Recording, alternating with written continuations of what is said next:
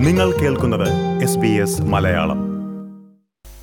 ചൈനയിൽ നിന്നുള്ള corona virus ബാധ ആശങ്ക പടർത്തിയിരിക്കുകയാണ്. ഓസ്ട്രേലിയയിൽ ഉൾപ്പെടെ ചൈനയ്ക്ക് പുറത്ത് പലയിടങ്ങളിലും രോഗബാധ സ്ഥിരീകരിച്ചു കഴിഞ്ഞു. ഈ അവസരത്തിൽ കൊറോണ വൈറസ് ബാധയെക്കുറിച്ച് അറിഞ്ഞിരിക്കേണ്ട കാര്യങ്ങളാണ് എസ് ബി എസ് മലയാളത്തിൽ പരിശോധിക്കുന്നത്. ടാസ്മാനിയയിൽ മേഴ്സി കമ്മ്യൂണിറ്റി ഹോസ്പിറ്റലിൽ ജെറിയാട്രിക് ഫിസിഷ്യനും ജനറൽ ഫിസിഷ്യനുമായ ഡോക്ടർ കൃഷ്ണകുമാർ കൽപ്പുരത്ത് നമുക്കൊപ്പം ചേരുന്നു.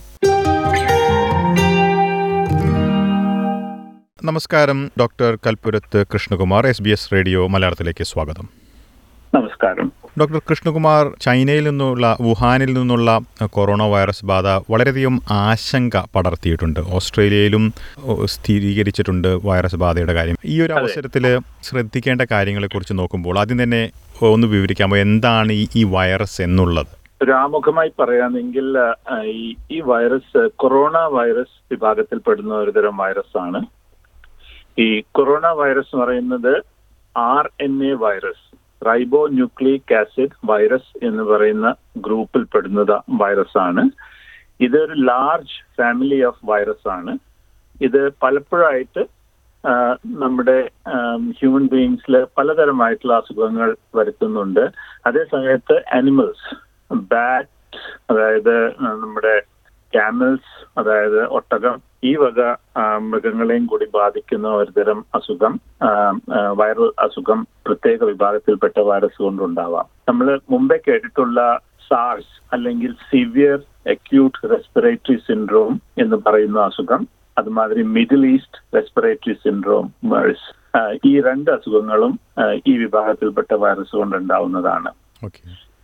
ഓക്കെ ഇപ്- ഇപ്പൊ കണ്ടിട്ടുള്ള ഈ ചൈനയിൽ വുഹാനിൽ കണ്ടിട്ടുള്ള വൈറൽ ഇൻഫെക്ഷൻ ഒരു നോവൽ കൊറോണ വൈറസ് അതിന്റെ പേര് two thousand nineteen hyphen novel corona virus എന്നുള്ള പേരാണ് അതിന് കൊടുത്തിട്ടുള്ളത്. ഇത് പ്രീവിയസ്ലി ഇതിനു മുമ്പ് നമ്മുടെ ഹ്യൂമൻ ബീങ്സിൽ ഇത് കണ്ടുവന്നിട്ടില്ല. ഇനി ഡോക്ടർ ഇതിന്റെ ഒരു ലക്ഷണങ്ങൾ ഇതിന്റെ ഒരു വൈറസ് ബാധ ഉണ്ടായാൽ അതെങ്ങനെയാണ് മനസ്സിലാക്കാൻ കഴിയുക? അതായിരിക്കും ഈ അവസരത്തിൽ ഇപ്പോൾ ഓസ്ട്രേലിയയിൽ വളരെയധികം എയർപോർട്ടുകളിലെല്ലാം സുരക്ഷാ ക്രമീകരണങ്ങളും എല്ലാം എടുക്കുന്നുണ്ടല്ലോ. അറിഞ്ഞിരിക്കേണ്ട കാര്യങ്ങൾ എന്താണ് ഈ വൈറസിനെ കുറിച്ച്? ഇതിന്റെ ഇൻക്യുബേഷൻ പീരീഡ് അതായത് വൈറസ് നമ്മുടെ ശരീരത്തിൽ പ്രവേശിച്ചതിന് ശേഷം നമുക്ക് പുറത്ത് കാണാവുന്ന രീതിയിലുള്ള സിംറ്റംസ് അനുഭവപ്പെടുന്നത് വരെയുള്ള സമയത്തിനെയാണ് നമ്മൾ ഇൻക്യുബേഷൻ പീരീഡ് എന്ന് പറയുന്നത്. ഇത് സ്ഥിരീകരിച്ചിട്ടില്ല. പക്ഷെ ഏകദേശം ഒന്ന് മുതൽ രണ്ടാഴ്ച വരെ ഇത് നിലനിൽക്കാൻ സാധ്യതയുണ്ട്. മറ്റ് രണ്ട് അസുഖങ്ങൾ അതായത് സാഴ്സും മേഴ്സിനെയും അപേക്ഷിച്ച് നോക്കുമ്പോൾ ഇതിൽ ഒരു പക്ഷേ പകുതിയോളം ആൾക്കാർക്ക് യാതൊരു സിംറ്റംസും ഉണ്ടായിക്കൊള്ളണമെന്നില്ല. അതുകൊണ്ടാണ് നമ്മൾ ഈ ഒരു പ്രത്യേക അസുഖത്തിനെ കുറച്ചും കൂടി സൂക്ഷ്മമായി വീക്ഷിക്കേണ്ടത്. കാരണം എന്താന്ന് വെച്ച് കഴിഞ്ഞാൽ അസുഖമില്ലാത്ത പല കാരിയേഴ്സിനും ഈ അസുഖം തീർച്ചയായിട്ടും മറ്റുള്ള ആൾക്കാർക്ക് പകർ പകർത്താൻ സാധിക്കും. ലക്ഷണങ്ങളൊന്നും കാണിക്കണമെന്ന് നിർബന്ധമില്ല എന്നാണ് ഡോക്ടർ. നിർബന്ധമെന്നില്ല. സാധാരണ രീതിയിൽ അതായത് ഇതുവരെ വുഹാൻ ഹോസ്പിറ്റൽ വുഹാൻ വുഹാനിലെ ആ, ടിൻയാൻ എന്ന് പറഞ്ഞ ഹോസ്പിറ്റലിലുള്ള ഡാറ്റ കളക്ഷൻ പ്രകാരം ഏകദേശം അമ്പത് ശതമാനം ആൾക്കാർക്ക് എട്ട് ദിവസത്തിനുള്ളിൽ സിംറ്റംസ് അനുഭവപ്പെട്ടു. അതിൽ പ്രധാനപ്പെട്ട സിംറ്റം അനുഭവപ്പെട്ടിട്ടുള്ളത് പനി അതായത് ഫീവർ ഏകദേശം തൊണ്ണൂറ്റെട്ട് ശതമാനം ആൾക്കാർക്ക് പനി ഉണ്ടായിട്ടുണ്ട്. എഴുപത്തി ആറ് ശതമാനത്തോളം ആൾക്കാർക്ക് ചുമ കോഫ് അനുഭവപ്പെട്ടിട്ടുണ്ട്. ഏകദേശം നാൽപ്പത്തിനാല് ശതമാനത്തിനുള്ള ആൾക്കാർക്ക് ഫെറ്റീഗ് അഥവാ ക്ഷീണം അനുഭവപ്പെട്ടിട്ടുണ്ട്. ഏകദേശം ഇരുപത്തെട്ട് ശതമാനം ആൾക്കാർക്ക് സ്പ്യൂട്ടം പ്രൊഡക്ഷൻ അതായത് കഫം കഫക്കെട്ട് അതുമാതിരി കഫം പുറത്തേക്ക് ചുമച്ച് തുപ്പിണ്ട ഒരു സ്ഥിതി വരുന്നത് അനുഭവപ്പെട്ടിട്ടുണ്ട്. ഏകദേശം മൂന്ന് ശതമാനം ആൾക്കാർക്ക് വയറ് വയറിളകി വയറിളക്കം അതായത് ഡയറിയ അനുഭവപ്പെട്ടിട്ടുണ്ട്. ഒരു കാര്യം കൂടി കൂട്ടിച്ചേർക്കട്ടെ. ഇത് നമ്മുടെ സാധാരണ ഫ്ലൂ ഇതിനെ അപേക്ഷിച്ച് നോക്കുമ്പോൾ സാധാരണ ഫ്ലൂ അല്ലെങ്കിൽ ഇൻഫ്ലുവൻസ ഇതിൽ നമുക്ക് കാണുന്ന ഈ മൂക്കിന്ന് വെള്ളം വരൽ അതായത് റൈനോറിയ അതുമാതിരി തൊണ്ടവേദന വേദന തൊണ്ടയിൽ അനുഭവപ്പെടുന്ന എന്താണ് ഇറിറ്റേഷൻ ഇതൊന്നും ഈ അസുഖത്തിന് കാണുന്നില്ല. അത് അതിനുള്ള പ്രധാന കാരണം കണ്ടെത്തിയിട്ടുള്ളത് ഇത് ഒരു ലോവർ റെസ്പിറേറ്ററി ട്രാക്ട് അതായത് നമ്മുടെ ശ്വാസകോശത്തിന്റെ താഴ്ന്ന നിലയിൽ ലങ്സിന്റെ ലെവലിൽ എഫക്റ്റ് വരുന്ന ഒരു തരം അസുഖമാണ്. അല്ലാതെ അപ്പർ റെസ്പിറേറ്ററി ട്രാക്ട് അതായത് വായിലോ മൂക്കിലോ കൂടി ഉള്ള സിംറ്റംസ് വളരെ കുറവായിരിക്കും. അപ്പോൾ ഇതിലെ ലക്ഷണങ്ങൾ കാണിക്കുകയാണെങ്കിൽ ഏതാണ് പ്രധാനപ്പെട്ട ലക്ഷണങ്ങൾ ഉള്ളത്? പനി അതേ സമയത്ത് ഷോർട്ട്നെസ് ഓഫ് ബ്രെത്ത് അതായത് ശ്വാസം തടസ്സം ശ്വാസം എടുക്കാൻ എടുക്കാനുള്ള ബുദ്ധിമുട്ട്. മറ്റുള്ള അസുഖങ്ങൾ ഇല്ലാത്ത ആൾക്കാരിൽ അതായത് സാധാരണ ഇപ്പൊ ഈ ചൈനയിലുള്ള ഡാറ്റ പ്രകാരം മിക്ക ആൾക്കാർക്കും അതായത് യങ് ഹെൽത്തി അഡൽട്സിനാണ് ഇത് അനുഭവപ്പെട്ടിട്ടുള്ളത്. പത്തിനും അമ്പതിനും ഇടയ്ക്കുള്ള ആൾക്കാർക്ക്. അമ്പതിനോ അമ്പതിന്റെ മീതെയുള്ള ആൾക്കാർക്കാണെങ്കിൽ മറ്റുള്ള അസുഖമുള്ള സ്ഥിതിക്ക് അതായത് പ്രത്യേകിച്ച് ഡയബറ്റീസ് ഹാർട്ട് ഡിസീസ് മറ്റുള്ള അസുഖങ്ങളുള്ള ആൾക്കാർക്ക് തീർച്ചയായിട്ടും ലക്ഷണങ്ങൾ മാറിയേക്കാം. ഇപ്പൊ പനിയും ചുമയും സാധാരണ നമ്മൾ അനുഭവപ്പെടുത്തുന്നത് ന്യൂമോണിയ എന്ന് പറഞ്ഞിട്ടുള്ള അസുഖത്തിലാണ്. ന്യൂമോണിയ രണ്ട് തരത്തിൽ വരാം. അത് ബാക്ടീരിയൽ ന്യൂമോണിയ ആവാം വൈറൽ ന്യൂമോണിയ ആവാം. പക്ഷേ ഈ വൈറൽ ന്യൂമോണിയ വിഭാഗത്തിൽ പെട്ടതാണ് ഈ ഈ പ്രത്യേക അസുഖം. ഇതിൽ പ്രധാനപ്പെട്ട സിംറ്റം പനിയും ചുമയും അല്ലെങ്കിൽ പനിയും ശ്വാസതടസ്സവും. പിന്നെ സാധാരണ വൈറൽ അസുഖങ്ങളിൽ കാണുന്ന മാതിരി ക്ഷീണം. കണക്കിൽപ്പെടാത്ത ക്ഷീണം. യാതൊന്നും ചെയ്യാതെ നമുക്ക് ക്ഷീണം അനുഭവപ്പെടുകയാണെങ്കിൽ പനിയുടെ ഒപ്പം അനുഭവപ്പെടുകയാണെങ്കിൽ ശ്വാസതടസ്സം അനുഭവപ്പെടുകയാണെങ്കിൽ തീർച്ചയായിട്ടും നമ്മൾ അടുത്തുള്ള അടുത്തുള്ള ഡോക്ടറെ ഒന്ന് പോയി കാണണം. ഡോക്ടർ കൃഷ്ണകുമാർ ഇനി ഈ രോഗബാധ പടരുന്നത് എങ്ങനെയാണെന്ന് ഉള്ള കാര്യമൊന്ന് വിവരിക്കാമോ? ഇപ്പോഴുള്ള ഡാറ്റ പ്രകാരം കണ്ടുവന്നത് എന്താണെന്ന് വെച്ച് കഴിഞ്ഞാൽ ഇത് വുഹാനിനടുത്തുള്ള ഒരു സീ ഫുഡ് മാർക്കറ്റ് എന്നാണ് ഇതിന്റെ ഫസ്റ്റ് ഈ ഒരു പ്രത്യേക ഇൻഫെക്ഷൻ ഉത്ഭവിച്ചത് എന്നാണ് ആൾക്കാർ ചൂണ്ടിക്കാട്ടിയിട്ടുള്ളത്. ഈ പാമ്പിൽ നിന്നോ അല്ലെങ്കിൽ ഇത്തരത്തിൽ വരുന്ന മറ്റുള്ള അനിമൽസിൽ നിന്നോ ആവാം ഇത് വന്നിട്ടുള്ളത്. കാരണം ഈ സീ ഫുഡ് മാർക്കറ്റിൽ ചൈനയിൽ പ്രത്യേകിച്ച് സ്നേക്സ് അതായത് പാമ്പുകളെ അവർ ഒരു ഒരു ഭക്ഷണ രീതിയിൽ ഉൾപ്പെടുത്തിയിട്ടുള്ളത് കൊണ്ട് ഒരു പക്ഷേ അത് ഇതിൽ ഒരു കാരണമായേക്കാം. അപ്പോ ഇതിൽ പകരുന്നത് പലപ്പോഴായിട്ട് നമ്മൾ അനിമൽസിനോട് അടുത്ത് അട ഇടപഴകുമ്പോൾ അതുമാതിരി ഡ്രോപ്ലെറ്റ്സ് അതായത് ഒരാൾക്ക് ഈ ഒരു ഇൻഫെക്ഷൻ ഉണ്ടെങ്കിൽ അയാളുടെ ചുമയിൽ നിന്നോ മൂക്കുന്ന വരുന്ന ദ്രാവ ദ്രാവകത്തിൽ നിന്നോ അല്ലെങ്കിൽ അയാൾ തൊട്ടത് കൊണ്ടോ ഇത് പകരാം. അതുമാതിരി ഭക്ഷണ സാധനങ്ങൾ നമ്മൾ കഴിക്കുന്ന ഭക്ഷണത്തിൽ കൂടി അല്ലെങ്കിൽ ഭക്ഷണം ഷെയർ ചെയ്ത് കഴിഞ്ഞാൽ ഇത് പകരാം. മറ്റുള്ള കണ്ടാമിനേറ്റഡ് ഒബ്ജക്ട്സ് അതിനെ നമ്മുടെ ഇംഗ്ലീഷിൽ ഫോമൈറ്റ്സ് എന്ന് വിളിക്കും. അതായത് അവരുപയോഗിച്ചിട്ടുള്ള തുണിത്തരങ്ങൾ അല്ലെങ്കിൽ പുസ്തകങ്ങൾ അല്ലെങ്കിൽ മറ്റു സാധനങ്ങൾ ഇതുകൊണ്ടും അത് പകരാം. സാധാരണ രീതിയിൽ ഇത് നമ്മൾ ശ്രദ്ധിക്കേണ്ടത് ഇത്തരത്തിലുള്ള പ്രദേശങ്ങളിൽ നിന്ന് പോയി വന്നിട്ടുള്ളതോ അല്ലെങ്കിൽ ഇത്തരത്തിലുള്ള സിംറ്റംസ് അനുഭവപ്പെടുന്ന സ്ഥലത്ത് നിന്ന് വരുന്ന ആൾക്കാരെയാണ് നമ്മൾ കൂടുതൽ ശ്രദ്ധിക്കേണ്ടത്. ഒരു സാധാരണ രീതിയിൽ നമ്മളിപ്പോൾ നാട്ടിൻപുറത്ത് പ്രത്യേകിച്ച് ഇപ്പോൾ ഓസ്ട്രേലിയയിലാണെങ്കിൽ താമസിക്കുന്ന സ്ഥലങ്ങളിലോ സിറ്റീസിലോ മറ്റ് ഇടപഴകൾ കുറവുള്ള സ്ഥിതി ആണെങ്കിൽ നമുക്ക് ഇത്തരത്തിലുള്ള പ്രിക്കോഷൻസ് നിർബന്ധമായിട്ടും എടുക്കേണ്ട ആവശ്യമില്ല. അത് ഒരുപക്ഷെ ഇത് ഭീതി പടർത്തുന്ന ഒരു സ്ഥിതിവിശേഷമായിരിക്കാം. പക്ഷെ നമ്മൾ ശ്രദ്ധിക്കേണ്ട കാര്യങ്ങൾ എന്താന്ന് വെച്ച് കഴിഞ്ഞാൽ നമ്മുടെ അടുത്ത് ഇടപഴകുന്ന ആൾക്കാർക്ക് പനിയോ ചുമയോ ഇത്തരത്തിലുള്ള വൈറൽ അസുഖങ്ങളോ ഉണ്ടെങ്കിൽ ഒരു ഒരുപക്ഷെ അത് സാധാരണ ന്യൂമോണിയ സാധാരണ വൈറൽ ന്യൂമോണിയ ബാക്ടീരിയൽ ന്യൂമോണിയ ആയിക്കൊള്ളാം. പക്ഷെ ഇങ്ങനെ ഒരു സാധ്യത ഉണ്ട് എന്നുള്ളത് നമ്മൾ ചിന്തിച്ചാൽ മാത്രം മതി. ഇനി ഈ രോഗബാധ പടരുന്നത് തടയാനായിട്ട് എന്തെല്ലാം മുൻകരുതലുകളാണ് എടുക്കാൻ കഴിയുക?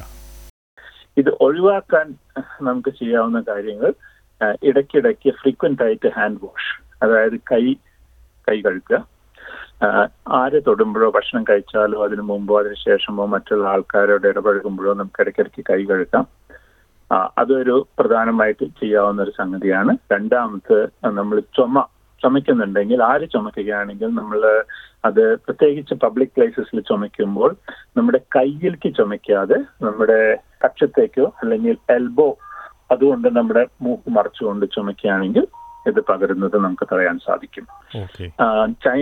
ചൈനയിൽ നിന്ന് വന്നിട്ടുള്ള ഡാറ്റ പ്രകാരം വേൾഡ് ഹെൽത്ത് ഡബ്ല്യു എച്ച്ഒയുടെ ഡാറ്റ പ്രകാരം അവർ പറയുന്നത് നമ്മൾ ഒരു നെയ്സൽ മാസ്ക് പ്രത്യേകിച്ച് നമ്മൾ യാത്ര ചെയ്യുമ്പോൾ ഒരു ഫിറ്റ് ആയിട്ടുള്ള ഒരു റെസ്പിറേറ്റർ മാസ്ക് ഉപയോഗിക്കുന്നതാണ് നല്ലത്.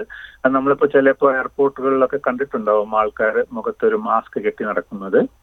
അതിനെ പ്രത്യേക പേരുണ്ട് എൻ നയന്റി ഫൈവ് അല്ലെങ്കിൽ പി ടു ഇത്തരത്തിലുള്ള ഒരു മാസ്ക് പ്രത്യേകിച്ച് നമ്മുടെ മൂക്കിന്റെ മുകൾ ഭാഗത്ത് നന്നായി പ്രസ് ആയിട്ട് സീൽ ആയിട്ടുണ്ടെന്ന് ചെക്ക് ചെയ്തുകൊണ്ട് നമ്മൾ ഉപയോഗിക്കുകയാണെങ്കിൽ ഒരു പരിധി വരെ ഇതിന്റെ ട്രാൻസ്മിഷൻ തടയാൻ സാധിക്കും. ഇത്തരത്തിലുള്ള മാസ്ക് നമ്മൾ റെഗുലർ ആയിട്ട് ഉപയോഗിക്കണമെന്നില്ല. പക്ഷേ ഹൈ എക്സ്പോഷർ ജോബ്സ് പ്രത്യേകിച്ച് ഇപ്പോൾ ഹോസ്പിറ്റലിൽ നമ്മൾ വർക്ക് ചെയ്യുകയാണെങ്കിൽ അല്ലെങ്കിൽ ഇത്തരത്തിലുള്ള സാധ്യതകൾ കൂടുതലുള്ള സ്ഥലങ്ങൾ നമ്മൾ വർക്ക് ചെയ്യുകയാണെങ്കിൽ ഇപ്പോൾ എയർപോർട്ട് കണ്ടുമാനം പബ്ലിക് ഇന്ററാക്ഷൻ ഉള്ള സ്ഥലം. ഇത്തരം സ്ഥലങ്ങളിൽ നമ്മൾ മാസ്ക് ഉപയോഗിച്ചുകൊണ്ട് ഒരു നല്ല ഒരു നല്ലൊരു ശതമാനം വരെ നമുക്ക് ഇതിന്റെ ട്രാൻസ്മിഷൻ തടയാൻ സാധിക്കും. തീർച്ചയായിട്ടും നമ്മുടെ അടുത്തുള്ള ജി പിയിൽ നിന്നോ ഹോസ്പിറ്റലിൽ നിന്നോ ഇത്തരത്തിലുള്ള മാസ്ക് ഇഷ്ടം പോലെ കിട്ടും. അത് ഉപയോഗിച്ചു കഴിഞ്ഞാൽ നമുക്ക് തീർച്ചയായിട്ടും തടയാൻ പറ്റും. ഡോക്ടർ കൃഷ്ണകുമാർ ഇനി ഇതിൽ ഈ രോഗത്തിന്റെ ഒരു തീവ്രത എത്രമാത്രമാണ് അതിനൊപ്പം ഇതിന് ചികിത്സിച്ച് ഭേദമാക്കാൻ കഴിയുന്നതാണോ എന്നുള്ള കാര്യം കൂടി ഒന്ന് വ്യക്തമാക്കാം. ഈ നൂറിൽ എഴുപത് ശതമാനം ആൾക്കാർക്കും ഈ അസുഖം പ്രത്യേകിച്ച് ഒരു സാധാരണ വൈറൽ അസുഖം മാതിരി വന്ന് തീർച്ചയായും അത് ഭേദപ്പെടുന്നതാണ്. ബട്ട് മുപ്പത് ശതമാനം ആൾക്കാർക്ക് ശ്വാസകോശ സംബന്ധമായിട്ടുള്ള സീരിയസ് ആയിട്ടുള്ള കോംപ്ലിക്കേഷൻസ് വരാൻ സാധ്യതയുണ്ട്. ഈ മുപ്പത് ശതമാനം ആൾക്കാർക്ക് തീർച്ചയായിട്ടും ആസ്പത്രിയിലെ അഡ്മിഷനും ഇൻ പേഷ്യന്റ് ട്രീറ്റ്മെന്റും ആവശ്യമാണ്. കൃത്രിമ ശ്വാസോച്ഛ്വാസം കൊടുക്കാവുന്ന രീതിയിലുള്ള മെഷീനിനോട് കണക്ട് ചെയ്തിട്ടുള്ള ട്രീറ്റ്മെന്റ് ആവശ്യമാണ്. ആ ഗ്രൂപ്പിൽ ഏകദേശം ഒന്നിൽ അഞ്ച് ഒന്നിൽ അഞ്ച് ആൾക്കാർക്ക് മരണം സംഭവിക്കാം. അത് ഒഴിവാക്കാൻ വേണ്ടിയിട്ട് നമ്മൾ തീർച്ചയായിട്ടും ഇത്തരത്തിലുള്ള ലക്ഷണങ്ങൾ കാണുമ്പോൾ വേഗം നമ്മുടെ അടുത്തുള്ള ജനറൽ പ്രാക്ടീഷണറെ കാണണം. അതാണ് എന്റെ പ്രധാന ഒരു അഡ്വൈസ് അറ്റ് ദ മോമെന്റ് ഇതിന് പ്രത്യേകിച്ച് ഒരു ചികിത്സ ചികിത്സിച്ച് ഭേദമാക്കാവുന്ന ഒരു ചികിത്സയില്ല. ഇതിൽ ആകെ നമുക്ക് കൊടുക്കാവുന്നത് ബെസ്റ്റ് സപ്പോർട്ടീവ് കെയർ അതായത് കൃത്രിമ ശ്വാസോച്ഛ്വാസം വെന്റിലേഷൻ ഇന്റൻസീവ് കെയർ യൂണിറ്റ് അതേമാതിരി സാധാരണ ന്യൂമോണിയയ്ക്ക് കൊടുക്കുന്ന മരുന്ന് കോർട്ടിക്കോസ്റ്റെറോയിഡ്സ് പിന്നെ ആന്റിവൈറൽ ഡ്രഗ്സ് ഇത് കൊടുക്കുക. പക്ഷെ പ്രധാനമായിട്ടും സപ്പോർട്ടീവ് കെയർ ആണ്. അതായത് നമ്മൾ സപ്പോർട്ട് ചെയ്തിട്ട് അവരുടെ സിസ്റ്റംസ് വർക്ക് ചെയ്യുന്ന രീതിയിൽ റെസ്പിറേറ്ററി സിസ്റ്റം സപ്പോർട്ട് ചെയ്യുന്ന രീതിയിൽ നമുക്ക് ഒരു നാലഞ്ച് ദിവസം കൃത്രിമ ശ്വാസോച്ഛ്വാസം കൊടുത്തു കഴിഞ്ഞാൽ ഇവരെ രക്ഷപ്പെടുത്താൻ സാധിക്കും. ഡോക്ടർ ഇനി ഈ ഏത് വിഭാഗത്തിലുള്ളവരാണ് ഏറ്റവും കൂടുതൽ മുൻകരുതൽ എടുക്കേണ്ടത്? അല്ലെങ്കിൽ ആർക്കൊക്കെയാണ് ഏറ്റവും കൂടുതൽ റിസ്ക് ഉള്ളത്? ഹൂ ഈസ് അറ്റ് റിസ്ക് അല്ലെങ്കിൽ ആർക്കാണ് ഇതിനെ കുറിച്ച് നമ്മൾ കൂടുതൽ ശ്രദ്ധിക്കേണ്ടത്? അതായത് ദൂരയാത്ര ചെയ്യുന്ന ആൾക്കാർ പ്രത്യേകിച്ച് ചൈനയിലേക്കോ അല്ലെങ്കിൽ ഇത്തരം എഫക്റ്റഡ് ആയിട്ടുള്ള ഏരിയകൾക്ക് ട്രാവൽ ചെയ്യുന്ന ആൾക്കാർ അത് ശ്രദ്ധിക്കണം. രണ്ടാമത് കൂടുതൽ ഈ ശ്വാസകോശ സംബന്ധമായിട്ടുള്ള അസുഖങ്ങൾക്ക് കൂടുതൽ വൾണറബിൾ ആയിട്ടുള്ള ആൾക്കാർ പ്രത്യേകിച്ച് ഡയബറ്റീസ് ഉള്ള ആൾക്കാർ ക്രോണിക് ലങ് ഡിസീസ് പ്രത്യേകിച്ച് സ്മോക്കിംഗ് കൊണ്ടുള്ള ലങ് ഡിസീസ് ഉള്ള ആൾക്കാർ കിഡ്നി അല്ലെങ്കിൽ ഹാർട്ട് ഫെയിലിയർ ഉള്ള ആൾക്കാർ അല്ലെങ്കിൽ രോഗപ്രതിരോധ ശേഷി കുറവുള്ള ആൾക്കാർ പ്രത്യേകിച്ച് വയസ്സ് വയസ്സ് കൂടുന്തോറും ഇത്തരം അസുഖങ്ങൾ കൂടുതൽ വരാൻ സാധ്യതയുണ്ട്. അത്തരത്തിലുള്ള ആൾക്കാർക്ക് റിസ്ക് കൂടുതലാണ് അവർ കൂടുതൽ ശ്രദ്ധിക്കണം. ഡോക്ടർ കൃഷ്ണ ഈ ഒരു സാഹചര്യത്തിൽ പല മാതാപിതാക്കൾക്കും സംശയമുണ്ടാകാവുന്ന ഒരു കാര്യമാണ്. കുട്ടികളുടെ ഒരു കാര്യത്തിൽ എത്രമാത്രം ഇത് സൂക്ഷിക്കേണ്ടിയിരിക്കുന്നു ഈ ഒരു കൊറോണ വൈറസ് ബാധയുടെ കാര്യം. അതുപോലെ തന്നെ ഡേ കെയറിലൊക്കെ വിടുന്ന കാര്യത്തിലൊക്കെ സംശയമുണ്ടാകാൻ സാധ്യതയുണ്ട്. അത് ശരിയാണ്. ഇപ്പോ നമ്മുടെ world health organization W H O recommendation പ്രകാരം ഏറ്റവും അധികം റിസ്ക് കൂടുതലുള്ളത് വളരെ ചെറിയ പ്രായത്തിലുള്ള കുട്ടികൾ അതുമാതിരി ഡേ കെയറിൽ പോകുന്ന കുട്ടികൾക്കും അതേമാതിരി വയസ്സായിട്ടുള്ള എൽഡർലി ആയിട്ടുള്ള ആൾക്കാർക്കുമാണ് ഇതിന്റെ റിസ്ക് കൂടുതലുള്ളത്. അത് അത് ഒഴിവാക്കാൻ പ്രത്യേകിച്ച് പുതിയ റെക്കമെൻഡേഷൻസ് ഒന്നും ഡബ്ല്യു എച്ച്ഒ മുന്നോട്ട് വെച്ചിട്ടില്ല. അവരുടെ അഭിപ്രായ പ്രകാരം നേരത്തെ പറഞ്ഞത് മാതിരിയുള്ള യൂണിവേഴ്സൽ പ്രിക്കോഷൻസ് അതായത് ജലദോഷോ അല്ലെങ്കിൽ റെസ്പിറേറ്ററി ശ്വാസകോശ സംബന്ധമായിട്ടുള്ള അസുഖങ്ങൾ ഉള്ള ആൾക്കാരിൽ നിന്നും കോണ്ടാക്ട് ഒഴിവാക്കുക. കഴിയുന്നതും ഫ്രീക്വന്റ് ആയിട്ട് കൈ കഴുകുക. അതേമാതിരി തന്നെ അസുഖമുള്ള ജലദോഷോ അല്ലെങ്കിൽ ജലദോഷ പനിയോ ന്യൂമോണിയയോ ഉള്ള ആൾക്കാരിൽ നിന്നുള്ള ഡയറക്റ്റ് കോണ്ടാക്ട് ഒഴിവാക്കുക. അവരായിട്ട് പ്രത്യേകിച്ച് close contact with alive or dead farm animals അല്ലെങ്കിൽ വൈൽഡ് അനിമൽസ് അതും ഒഴിവാക്കണം. പ്രത്യേകിച്ച് യാത്രക്കാർ യാത്രക്കാർ ശ്രദ്ധിക്കേണ്ട കാര്യങ്ങൾ ഇത്തരത്തിലുള്ള ജലദോഷം അത് അല്ലെങ്കിൽ ചുമയുണ്ടെങ്കിൽ കഴിയുന്നതും നമ്മൾ ഇക്കോഫ് കോഫ് എറ്റിക്വേറ്റ് അതായത് ആൾക്കാരുടെ മുഖത്ത് നോക്കി ചുമയ്ക്കാതിരിക്കുക അതേമാതിരി നമ്മുടെ കക്ഷത്തോ അല്ലെങ്കിൽ കൈത്തണ്ടയുടെ കൈത്തണ്ടയോട് മുഖം മറച്ചുകൊണ്ടോ ചുമയ്ക്കുക. ഇത് നമുക്ക് കുട്ടികൾക്കും പഠിപ്പിച്ചു കൊടുക്കാവുന്നതാണ്. ഇതുവരെയുള്ള സർക്കുലറിൽ നിന്ന് വന്നിട്ടുള്ള ഇൻഫർമേഷൻ വെച്ച് നോക്കുമ്പോൾ കുട്ടികൾക്ക് പ്രത്യേകിച്ച് വേറെ പ്രിക്കോഷൻസ് ഒന്നും എടുക്കാൻ പറഞ്ഞിട്ടില്ല. അത് ഒരുപക്ഷെ മാറിയേക്കാം. സമയം കൊണ്ട് നമുക്ക് കൂടുതൽ ഇതിനെ ഈ വൈറസിനെ കുറിച്ച് അറിയാവുമ്പോൾ ഈ സർക്കുലർ ഒരുപക്ഷെ മാറിയേക്കാം. ഇപ്പോൾ എന്തെങ്കിലും രോഗലക്ഷണങ്ങളോ അല്ലെങ്കിൽ ജലദോഷമോ അങ്ങനത്തെ പനിയും മറ്റു കാര്യങ്ങളും വരുമ്പോൾ സ്വാഭാവികമായിട്ടും മറ്റു മുന്നറിയിപ്പുകൾ നിലനിൽക്കുന്നു അല്ലേ? അതെ. ജലദോഷം അതുമാതിരി ചുമ ഇത്തരത്തിലുള്ള അല്ലെങ്കിൽ ഡ്രൈ കോഫ് ഇതാണ് പ്രധാന ലക്ഷണമായി കാണുന്നത്. അല്ലെങ്കിൽ കുട്ടികൾക്ക് അമിതമായിട്ടുള്ള ക്ഷീണം ഇത്തരത്തിലുള്ള അസുഖങ്ങൾ കാണുകയാണെങ്കിൽ കഴിയുന്നതും ഡേ കെയർ അല്ലെങ്കിൽ കൂടുതൽ ആ സമ്പർക്കമുള്ള സ്ഥലത്തേക്ക് സ്പെഷ്യലി സ്കൂളിലേക്കൊന്നും കുട്ടികളെ വിടാതിരിക്കുക. അതുകൊണ്ട് നമുക്ക് ഒരു പരിധി വരെ ഈ കോൺടാക്ട് സ്പ്രെഡ് തടയാൻ സാധിക്കും. ഡോക്ടർ കൃഷ്ണകുമാർ വളരെയധികം നന്ദി ഈ വിഷയത്തെക്കുറിച്ച് എസ് ബി എസ് മലയാളത്തോട് സംസാരിച്ചതിന്.